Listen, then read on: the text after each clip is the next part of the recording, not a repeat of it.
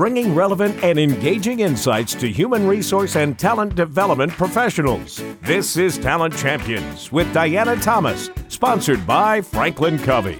Here is your host, Diana Thomas. Welcome to another episode of Talent Champions. I'm Diana Thomas, and I'm honored to serve as your host. Today, we are focused on leadership, specifically around pursuing the goals of your leadership platform, which builds on last month's episode where we talked about developing a personal vision or platform. So if you missed that one, go back and listen to episode 45. We'll also focus on being a coachable leader and I'm honored to have as my guest Kevin Wilde, who is a friend, colleague, and he's an expert in executive leadership and talent development. Welcome, Kevin. Thank you, Diana, and I appreciate the invite to be here and looking forward to a great discussion. Great. Let me fill the audience in a little more about your background because it's pretty impressive. Kevin is an executive leadership fellow at the University of Minnesota's Carlson School of Management. He teaches in the MBA program, so he's going to be sharing his expertise today without the hefty price tag. He's also a business advisor to the Institute for Corporate Productivity. So, in addition to being a great resource for them, he has access to some great research, and he's going to share a little bit of that with us. But probably the most noteworthy thing about Kevin is he retired from General Mills as their VP of Organizational Effectiveness and the Chief Learning Officer, where under his leadership, General Mills won numerous awards that recognize their world class leadership development program. You know, Kevin, I still vividly remember visiting your university and you did this wonderful tour and you showed us this very massive, impressive awards wall. And I kept thinking, as a newer chief learning officer, wow, I hope I get just a fraction of those kind of awards in my career. So it was so impressive it was quite a run at General Mills, and I have to admit, just had a great team and wonderful support from the CEO and senior team. And I, you know, it, it's great to get recognition externally, but more importantly, you know, you're doing great work on the inside when you see leaders develop and move on, and that's been the fun. And it's a very kind introduction. I have to admit, though, that I still consider myself a student of the game of leadership, and I'm, I'm always curious and uh, love to learn more. And, and I'm hoping to learn some things as we do this discussion. I'm really looking forward to our discussion. Uh, Kevin and I are also faculty in the CLO, the Chief Learning Officers Accelerator Program, which supports new and aspiring Chief Learning Officers in their development. We work with four other esteemed colleagues, and we started this, what was it, like five years ago? And this last session that we just finished, we moved everything online. I think it had like 160 students. It did, and from around the world, and it was so fun to work with you and, and the other faculty to to help raise the next generation of uh, talent leaders. And I appreciate what you're doing here with the podcast. It's the same thing with your talent champions. You're raising the next generation of great learning leaders that will have their own wall of uh, uh, nice mementos over time. Yeah, that's that that's our goal. So we've been peers and colleagues, and I love that we share this passion not only for developing leaders, but for giving back to the industry. That's been wonderful to both of us and so many people. So thank you so much for agreeing to be one of my guests today. Before we get into today's topic, um, is there anything else you'd like to share about your background and what brought you to where you are today? believe it or not, I was a teenager, 16 year old uh, student. I was in a business club, uh, and we had a weekend workshop on the topic of leadership. And I just was enamored with this topic of leadership and uh, group dynamics and the notion that one uh, leadership matters so much to the health of an organization and the productivity of a team. To everyone can be a leader, either formally or in formal moments. And then finally, every leader can get better. And those three things I learned that weekend uh, just has carried with me over the years. And I remember on the second day of this this workshop, looking up at the two facilitators, saying, "Wow, this is such a great topic. I wonder if you can get paid for doing this work." And I've been for, so fortunate with a 34 year corporate career, now seven years of teaching and advising and researching to stick around this topic of leadership. So it, it's a passion that goes way back. Wow, I didn't know it went that way back. So that's really cool. And, and anybody that's interacted with you knows how committed you are to helping others grow. And it's just who you are. Let's get a little deeper. Maybe you could start with what is your approach to developing a leader? Well, clearly, I, as a teacher and facilitator, you have a contributing role, but really the uh, the power and the onus is on the individual to understand those things about leadership really matters, and I can be a leader and I can be better. One of the things, Diana, that I, would share with your listeners is I, I found that there's a cycle to develop that. If you're helping someone else develop, this is something you might want to try. If you yourself are continuing to grow as a leader, this could fine tune your game. But I break it into four parts. Uh, the first part is, you know, the way leaders really develop isn't an academic case study. You know, it isn't watching a, a TED talk. You know, the way you really develop as a leader and you bring it out from uh, the, your internal skills and, and instincts and abilities is to be over your head to have a challenge, to have something that really presses you to move forward in bigger ways than you've done before. Now, now, clearly, lately with the pandemic, we have had our challenges, and then the post time about how do we recover and continue to grow. And so we've had all the challenge we can. But I think the important thing is to be clear where am I stretching? And I call that the C in a little CPRI model that I've created and I use in both teaching and coaching. And it starts with identifying what is the challenge that's really stretching me now that gives me the potential for greater leadership. The second part is pause that notion that most leaders are just doing, doing, doing, you know, running between Zoom meetings and emails and whatnot, and instead saying, no, great leaders and leaders that develop, step back, pause, reflect, and think about, well, what's going on? What is the challenge? How am I showing up? Where's the gap and where I want to go? And, and that notion about reflection and pause becomes a regular routine. The third part is resources, CPR, resources. And the notion is, okay, if I want to grow and I want to meet that challenge even better upon the reflection, where are some new resources and learning I can tap into? And that could be anything from a book on a topic, a mentor, a discussion with a peer, going to a workshop, looking some online material, listening to podcasts, of course, but getting new resources, continually looking for, okay, I've got to be fed. I've got to continue to grow as a leader. And then finally, the I in the CPRI model is intention. To be very clear on, okay, given everything I've learned, how do I show up better and differently next time? And that model repeats. Yeah. I love that. I love the stepping back and reflecting on what kind of leader you want to be. And I know that we focus a lot uh, through the Chief Learning Officer Accelerator program on really identifying up front. You open the module with talking about uh, leadership, and one of our colleagues, Lisa Doyle, kind of dovetails on what you set up about having your own personal leadership story.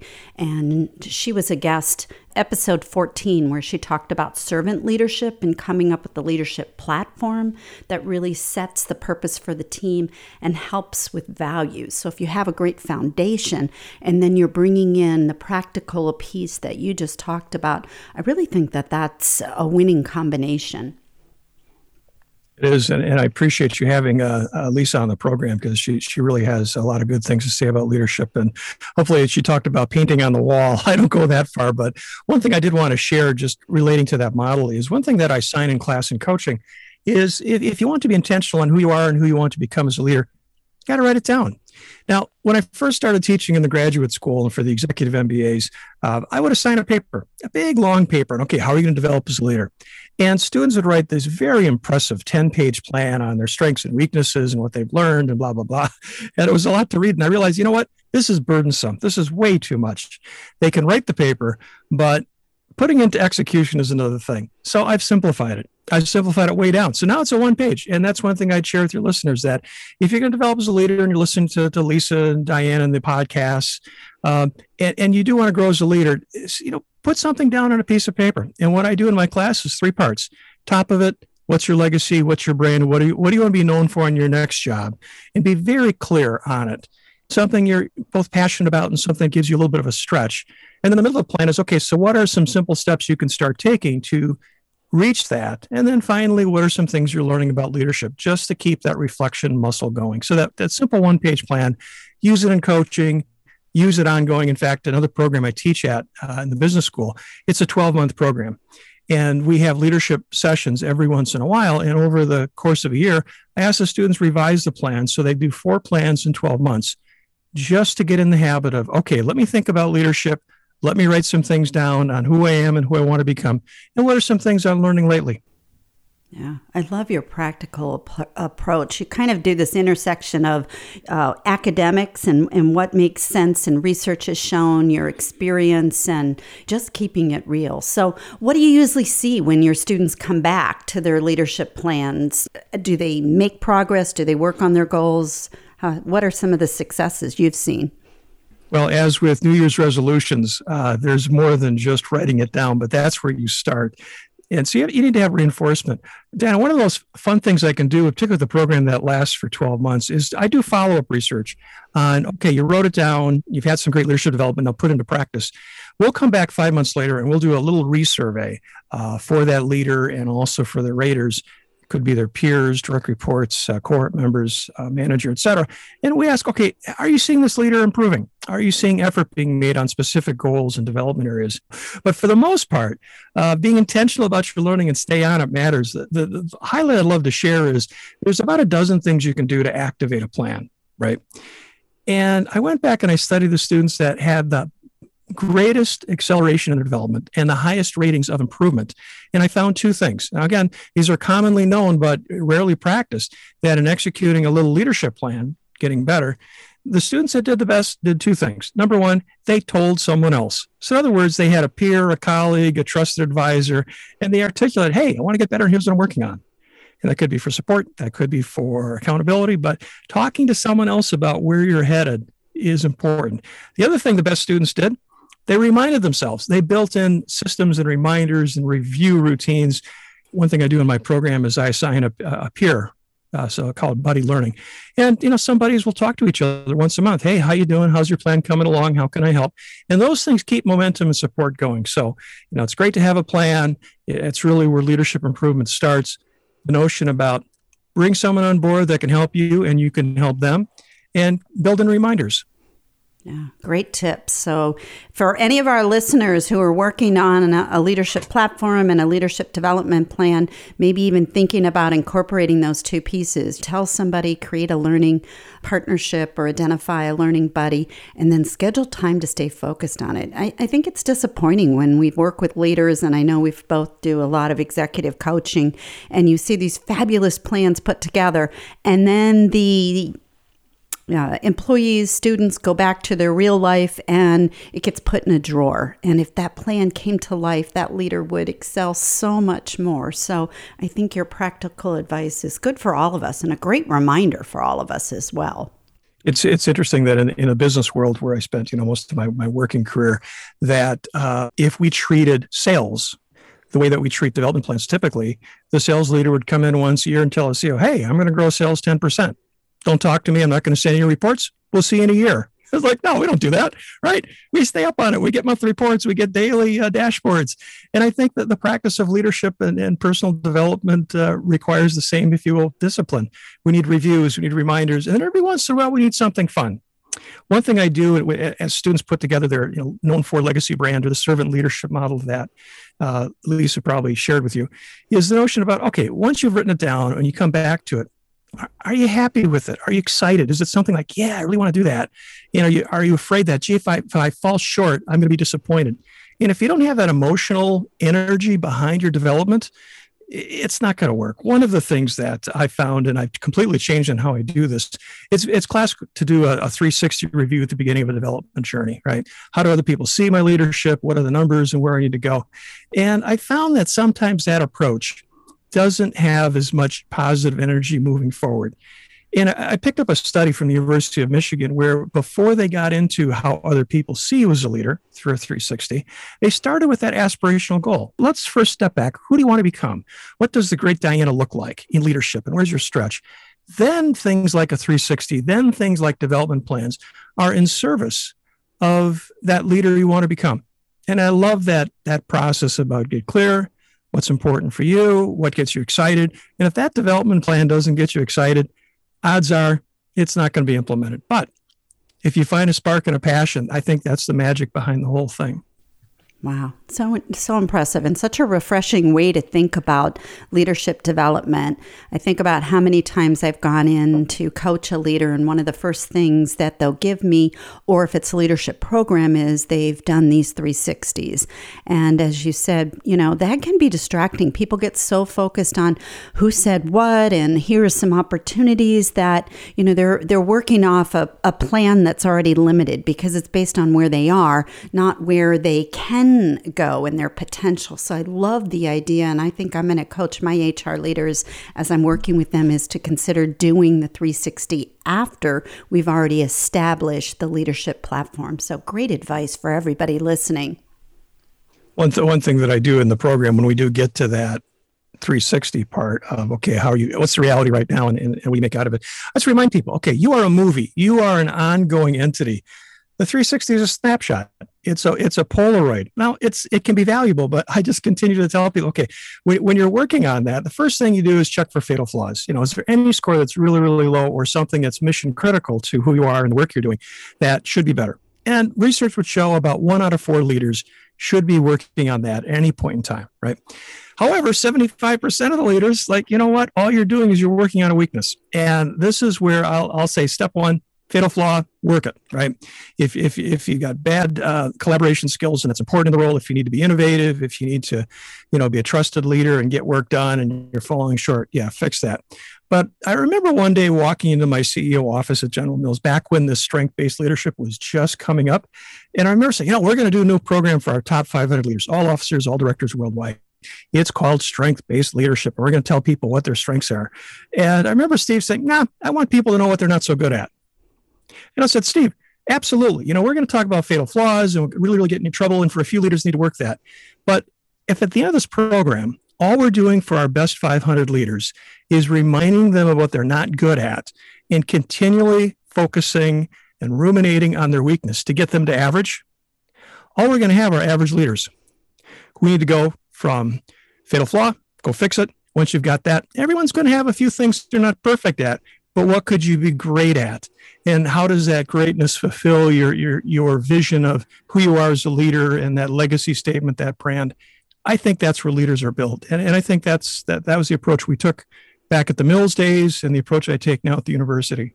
Great perspective. So, how can a, a, leadership plan help leaders to navigate difficult times? And do you see the plan changing over time? I think we're all learning new things. I just picked up some research last week. I was uh, at, a, at a faculty encounter. One of the professors there had done this really fascinating bit of research on teams. And surprising finding on team performance the teams that were the most disrupted, the teams that lost team members or something changed about their circumstances, she had measured the rate of learning and improvement. And those teams over time actually improve more. So, in other words, stability in a team is not necessarily a good thing for learning.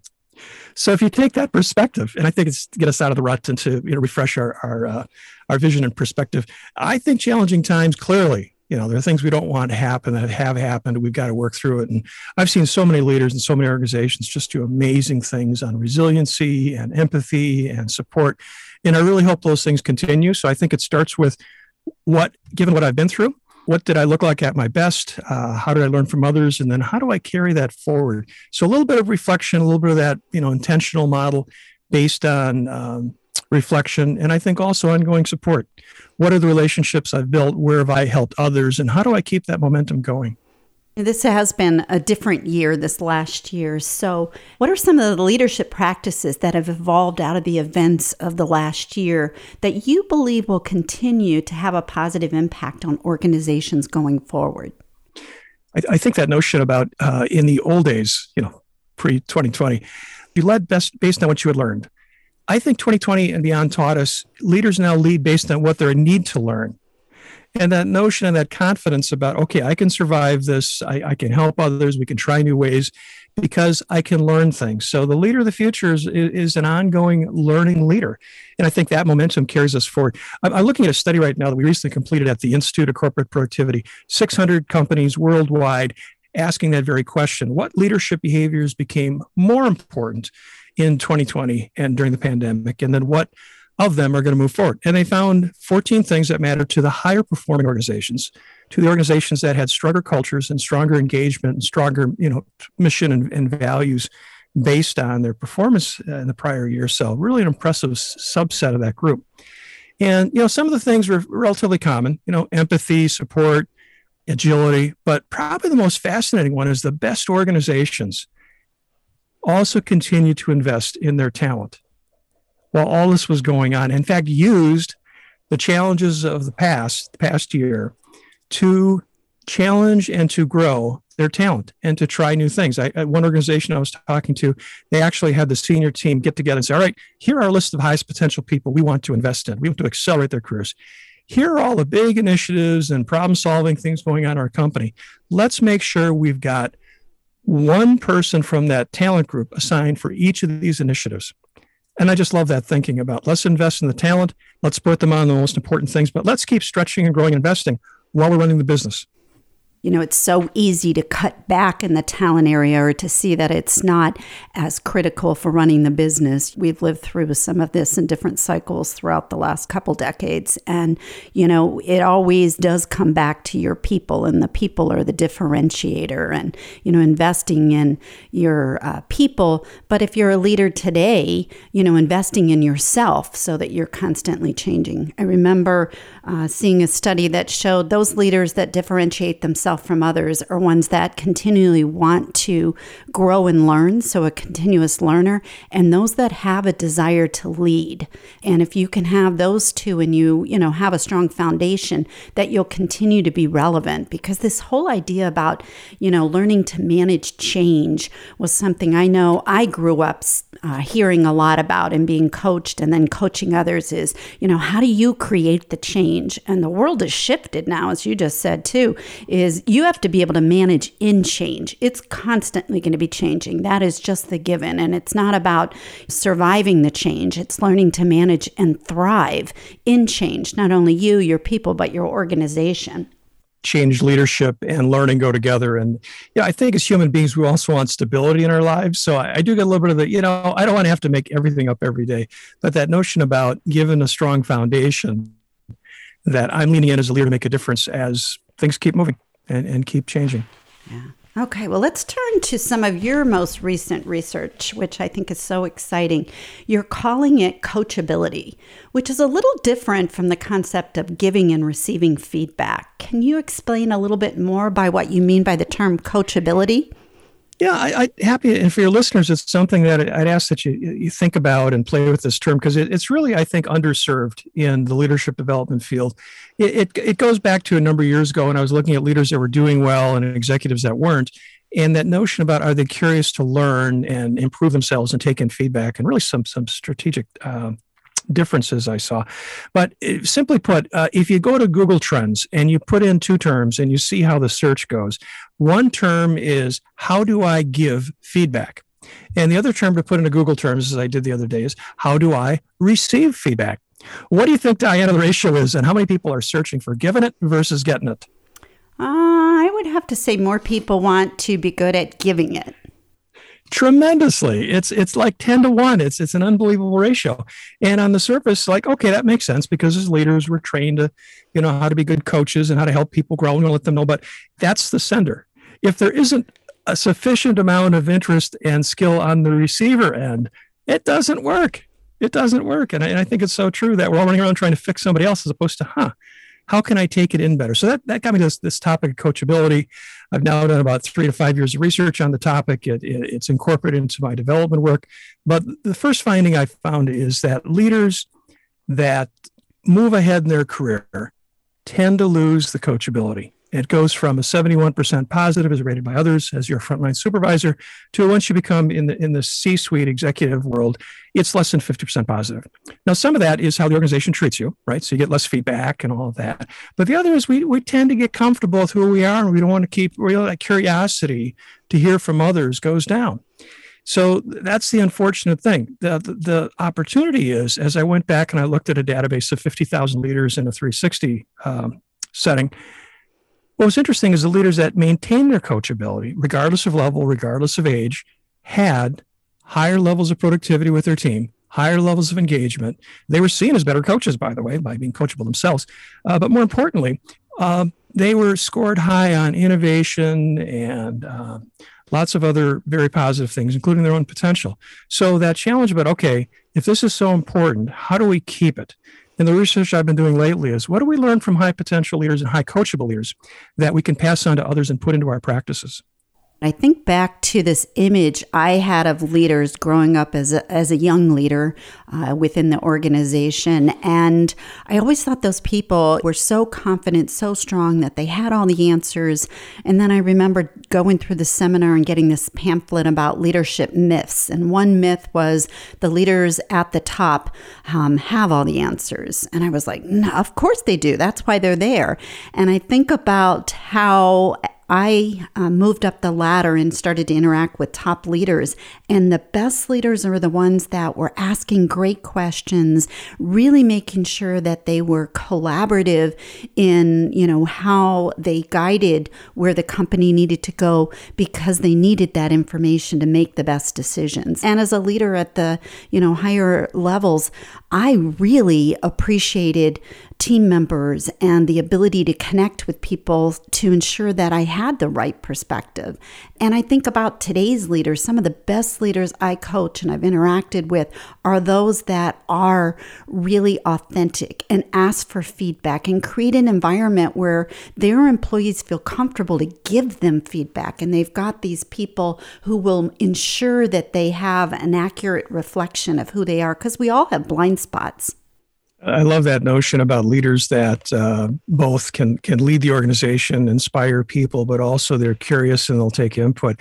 That's the model we're going for. But again, it's it, I want to like I want my leaders to be confident. Don't get me wrong. I talk about highly coachable leaders. I'm not saying the CEO every day should run down the hall saying, "Hey, what should I do? What should I do?" No, I want confident. I want leaders to be confident. But I think that confidence and curiosity about how do I continue to learn and what's some things that could be blind spots I need to poke into it's important to do that. And again, the better leaders find ways to do that, but it naturally declines unless you are intentional. Uh, and I, I, started the research by interviewing 50 executive coaches. And I said, hey, when, when a client comes to you and they're highly coachable, what do you see? And when they're not highly coachable, what do you see? And then what do you do about that? From that, we got a model. From that, we've done the research. I've got a small little instrument that I think we're going to be offering your listeners uh, to kind of judge your own uh, coachability where it's currently at.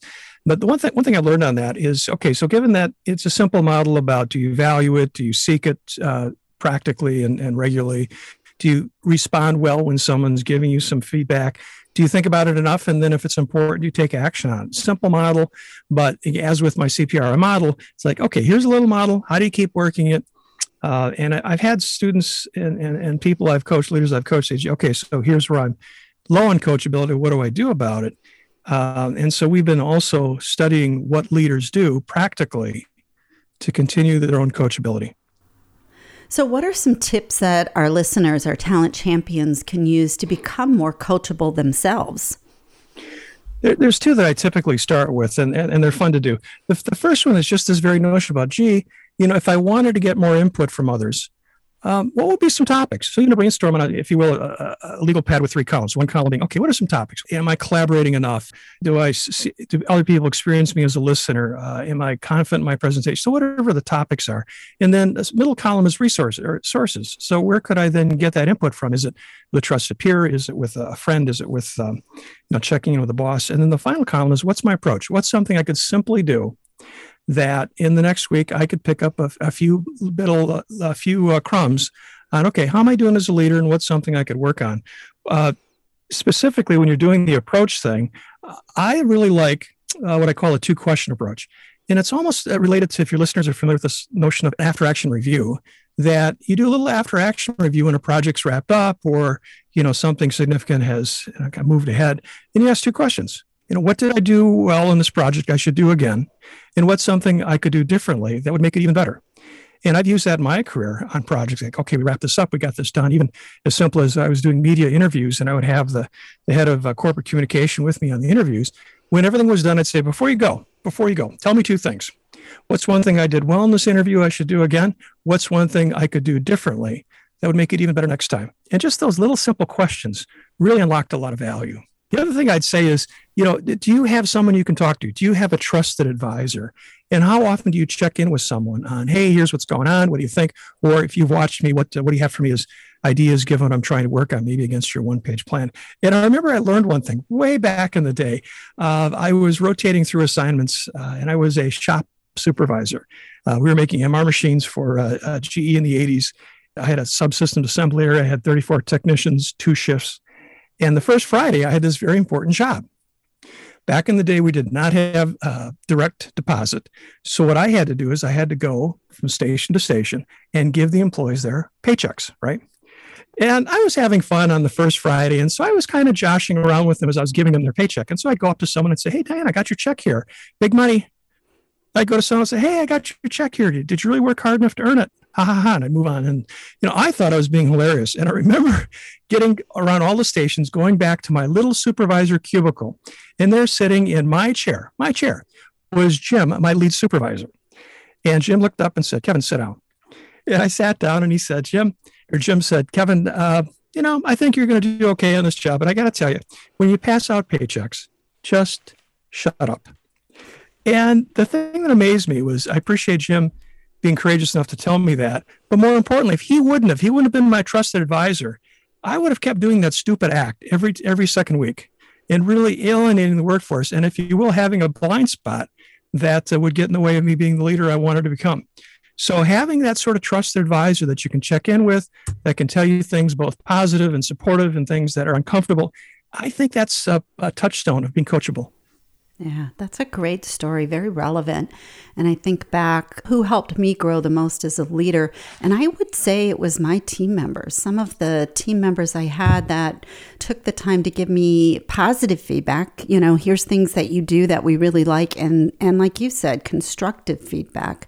And I think in my book, I call it a, a personal board of directors, somebody that will help you, you grow and see this reflection. So if you can find some trusted advisors and you go back to them and you tell them what you're working on and ask them those great questions, I think those are absolutely wonderful questions is ask people what you do well you want you should continue and what could you be do do differently? Especially leaders i found it's really hard for people to give you feedback the higher you go up and you need to keep asking it different ways. You know i'll, I'll coach people ask for constructive feedback three different ways because sometimes the first time you ask people are like oh i can't do that. And even though they're asking i don't know if she really wants it you know what will happen? So i think you know getting this this relationship with other people and getting feedback because we all do things that we don't realize how they come across and we could be doing things more positively. So, very relevant example. And, and I encourage all of our listeners to think about who are your trusted advisors, your personal development board, and have you checked in with them enough, you know, because they're not going to be the ones that knock on your door. You were really lucky. What I find is you have to go seek that feedback and it you can get it a little more readily if you ask for it than waiting for people to bring it to you. There's so many ways to do that. And I'm just reminded that it's kind of a muscle, if you will. That early on in our career, we're curious, we're a sponge, we want to know and grow. And over time, we get busy, we get comfortable, and we may actually get a little bit insecure about hearing things. And so that notion about what are some unique ways that I can start bringing that you know information back in and one thing i learned i was presenting this workshop once on coachability and someone started telling me about the, the profession of acting and the notion about rehearsals and notes. And I'd never heard this before. And I'm sure for many of your listeners, you understand what a note taking a note is. But what I've learned is acting profession, and it could be community college, it could be Broadway. When a rehearsal is done, the director gives every actor a note on here's your performance and here's what you did and here's what can make it even better. And what I'm told is in acting, you learn to take notes. And it's a very positive thing, could be uncomfortable because you don't know really how your lines are coming across, what the whole stage looks like, but the director does. And the director can give you some very valuable information to make you the best actor you can. And taking a note is is kind of a neutral term and i like it better than feedback because feedback is very uh, it's scary okay okay it's mm. feedback and i know there's books on feedback's a gift and all that but i just like the notion about the take the mindset of an actor you know, I'm in a performance. I'm trying to be the best I can. Some days I'm better than others, but more than happy to take a note and respond in such a way that I'm listening, I'm learning, and I can continue to grow. in the spirit of continuous improvement, what resources would you recommend our listeners um, check out? You would recommend to help our people continue to grow and learn? Yeah, it, it probably comes in, in, in two, two chunks. The first chunk is the things that are quite intentional, right? So, you know, I'm going to listen to a great podcast on, on talent development. I'm going to, uh, and I always have my nose in a, in a good leadership book. Uh, you, by the way, you've got one of the best books out there on strategy. So let's plug that. Good reading if you haven't. Come on, listeners, get on Diana's book. Uh, I think having conversations with different kinds of people and just to check, okay, this week, did I talk to someone a little different than my normal circle of friends and, and, and work colleagues? And am I'm curious to go learn something. So I, I think both formal learning, one thing I'm doing right now is i I'm brushing up on my statistical analysis, right? So I've, I've reached out to two professor friends to help me do that piece and we have conversations from time to time and you know how are you doing on the progress and all that but i also think there's the unintentional go learn something about leadership and that usually isn't about business and organization but it's more about you know side projects and hobbies and passions. I'll give an example. There, there's a guy named peter senior executive uh, used to work with uh, head of engineering. Brilliant guy brilliant guy. Uh, he was a woodworker. And so he was running this multi million dollar, gazillion employee worldwide organization. And at night, he would make a bench. You know, he had like this mm-hmm. woodworking shop. And I think it was his way of renewing himself, you know, using his hands. But I think there's something about learning and leadership that happens with your hobbies. And I know that, you know, in the past year, it's been very hard to find personal time to do things. But I think the best leaders I know do mm-hmm. something at work it's like, oh, that's really impressive. You're learning how to get blah, blah, blah. But also, like, I got a little hobby. I'm, I'm, trying to learn something new here. I do hikes through the Grand Canyon with friends, and I finally realized, you know, one of us should probably get some first aid training here. So I went through and I got certified as a uh, wilderness first aid responder. And I remember going through the, the classes and the training and, and thinking, you know, th- this really applies to what I'm doing, or I could do that differently. And so sometimes stepping out of the formal role and, and the official training stuff and doing a hobby. Can really spark your imagination or if you will your coachability too no, that's great information. And we have an upcoming guest, Jack Groppel, and he talks about how to get maximum performance on the job. And it really is looking at things holistically and taking those times to renew yourself and regenerate your energy and do things that jazz you up that aren't connected with your job. And and I think you are a great role model. I, I was remember being so impressed when you're talking about the training that you were going through so that you could most successfully do the the hike. You hike all the way down to the bottom, you stay there and you know, I'm like, wow, talk about somebody that's constantly learning and challenging themselves and renewing that. You know, you must come out of that and you're on a high for what, you know, months? It uh, it causes me to go back from time to time. And, and with friends, we've done the actually the, the one day crossing North Rim all the way to South Rim, don't stop. And then sometimes we'll go back.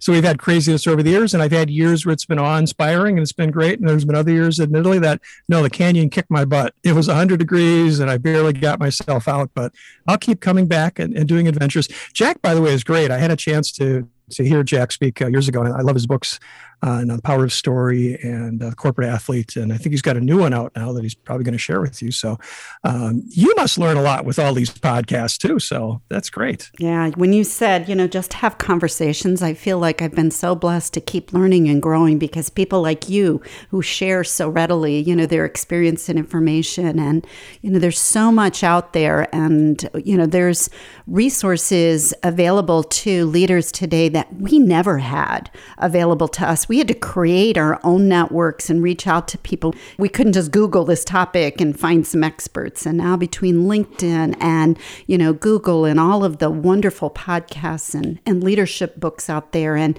you know, you don't have to read a book. I think you and I have talked about this from cover to cover is just skim it and find the pieces that fit for you and work for you and use that, you know, you, use what's available and, and use, uh, you know, other people in the field and out of the field to inspire inspire you and to help you learn. It, it is an amazing era. You know, back in the day when I was riding my dinosaur, we didn't have the internet, right? So we had to do things in a different way. I will say, though, that the one danger and all that I'm thinking about doing the canyon is the delight of things like that is when you're in the wilderness, like there is no internet. And so there's no email, there's no distraction, there's no texting. And sometimes the best way to learn is to get away from all of the information and just reflect and just be you who you are and just you know look at the beautiful world around you. The one leadership lesson i remember i was talking to uh, joe folkman uh, senior senior executive at uh, zenger folkman. We're talking about the canyon hike and uh, i was saying how, how do i help leaders get better at strategy? And he says kevin when you hike the canyon what are you looking at most of the time? I was like well my feet. You know, every once in a while, by the way, you're on a cliff edge. You, you know, you want to watch your feet, but for the most part, it's safe. You don't, you know, you, it says, I don't look up enough and enjoy what I'm at and seeing where we're going and the beauty of it. And he said, yeah, that's that's strategy. Strategic leaders look up from their their feet, the day to day noise and things that need to go on, and they see the bigger picture. And I was reminded by the quote that you know the best leaders remind us what's important. And I think you find that importance as a leader by getting away from all the information and all the noise. And I love nature as a place to go. And again, you know, getting off the grid from time to time as well as then you know engaging and having one page plans and talking to people to me it's a nice balance and i'm sure jack's going to talk about those things I love that perspective. It reminded me of a conversation I had as as I had just come into McDonald's Corporation leading learning and development, and I was spending some time with the CEO as part of my uh, orientation. And he said to me, Diana, do you have enough think time? And I was like, what the heck, think time? You know, enough downtime where you could really think, because that's a critical thing. And I remember in my mind the tactical side of me, because I was, you know, was still stretching to be more strategic, was, gosh, I'm so busy. What do you mean? Does he not think I'm busy enough? You know? And I'm like, how could I find more think time? But it was probably one of the most powerful lessons because I went back and said, how do I create that think time? And you're you're so right. When you get away from the day to day, everything going on, and you think about who you are as a leader and where your team needs to go based on where the organization is going and where the industry is going, that became a critical thing for me is to have some strategic think time to get away from everything that's going on to make sure my team and I were headed in the right direction. And wow, what a beautiful place to do it. You know, when you when you talk about the Grand Canyon that is one good place to have your little happy spots here. But I, I love that notion of, you know, leaders need to reflect so they can help their team to move forward. That's part of your job. Your job as a leader is not to be doing all the time. I think that's one of the other great myths. The busier I am, the bigger a leader I am. Like, no, the best leaders I know empower their team, skill up their team. They're known for that reflection type. You just, I had an image in my mind as you were talking about that. I remember one day running through the executive floor uh, at General Mills and uh, looking into the office of Randy, who is the head of supply chain for General Mills. Just an impressive guy. Picture this. I'm looking, I'm looking at him. He's sitting in his chair. He's in the middle of his room and he's not doing anything. He's just sitting there. He's not looking at his screen. He's not looking out the window. He's just sitting there.